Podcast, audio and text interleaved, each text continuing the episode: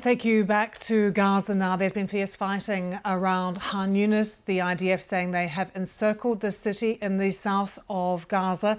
Uh, but also, we understand there is fighting around some of the hospitals there uh, that are there. So let's take you to Gaza. We can speak to Leo Cans, who is the head of mission for Palestine with the MSF, also known as Doctors Without Borders. Uh, it's very good to see you, Leo. Thank you for joining us. Can you tell us where you are, firstly?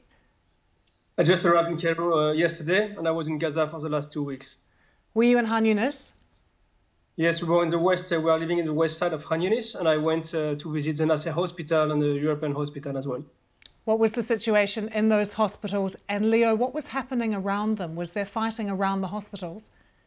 It's catastrophic. You know, I just went uh, there just a week ago, and it was already fighting uh, uh, quite close to the hospital. When I was there, there was a bomb who fell down just 150 meters away from the hospital it killed uh, two boys, four years old and five years old, uh, plus six six more people, uh, and 80 wounded. So already when I was there a week ago, the fighting was quite close. Since a few days, it's becoming increasingly close in the immediate vicinity. I just talked with my team this morning. They are very scared about what is going on. They don't know where the troops are.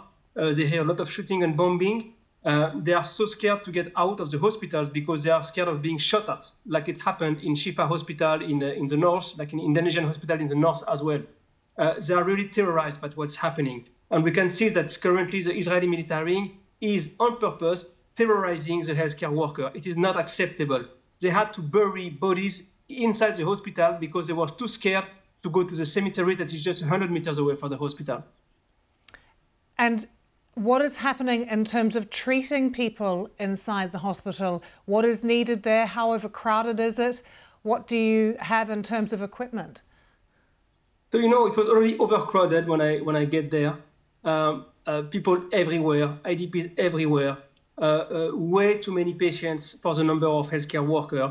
So uh, many patients were just laying on their beds for, for, for days, for weeks, without the proper without the proper uh, medical care because there are not enough staff. Currently, uh, uh, more than 70% of the staff has left Nasser because they are scared for their life. And this is not acceptable what is going on. We, we are forced to abandon patients, to leave, to let patients die, uh, die on, on their beds uh, because because the healthcare worker cannot stay in the hospital. It's it's uh, it's happened in the north. It happens again in the south. Nasser Hospital and European Hospital are the last two hospitals that were functioning uh, in, in, the, in the south. Now Nasser is barely functioning anymore because there are no more staff and no more staff to take care of the patients. Patients are in critical condition. They need a lot of care, and we cannot give to them. And it's, is, uh, it's, it's any, inhuman. It's going on. Is it's any, really inhuman. Is any medical aid getting across the border to the Nasser hospital? You know, we managed to get some medical aid across the border, but it's very difficult to bring it to the hospital. When I was there a week ago, we brought a, a, a full, uh, full car of uh, medical supply. So they, ha they have some medical supply to carry on, even if it's not enough, especially in terms of painkiller. Uh, but when you talk about the north of Gaza, uh, which we tend to forget a bit, like uh, like Shifa Hospital, like Indonesian Hospital, there is no supply at all almost that can reach those area. When I was there, uh, I tried four times to go in North Gaza. Four times we were denied by the Israeli army to, to reach this area. This is uh, uh, completely uh, forbidden under international law to forbid humanitarian people to bring essential goods like medicines Uh, uh, to the population. Uh, what is going on in Gaza now, it's too much. it's, I, I, hope we're not getting used to it.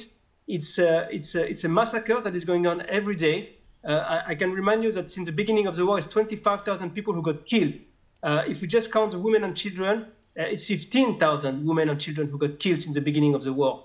It's 150 children and women being killed every single day since the beginning of the war. It is not a normal war. It is a war that is targeting civilians. When I was visiting Nasser Hospital and European Hospital, I was shocked, but truly shocked by the number of children and women inside those hospitals. It was mainly uh, women and children. I have never seen this in any other war. And I've been in, in, uh, in uh, working in other wars. As MSF, we've been working in other wars. Mostly you see combatants and you see some civilian people. But here it's the opposite. You see mostly civilian people uh, getting treated for, for, for, for, for very difficult wounds.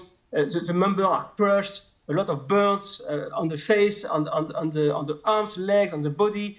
It's, it's, uh, it's extremely difficult wounds to take care of. And it's, it's, it's shocking and outraging that so many civilians are being uh, uh, wounded and killed. Leo Cans, thank you very much for joining us, Head of Mission for Palestine with the MSF. Thank you. Thank you.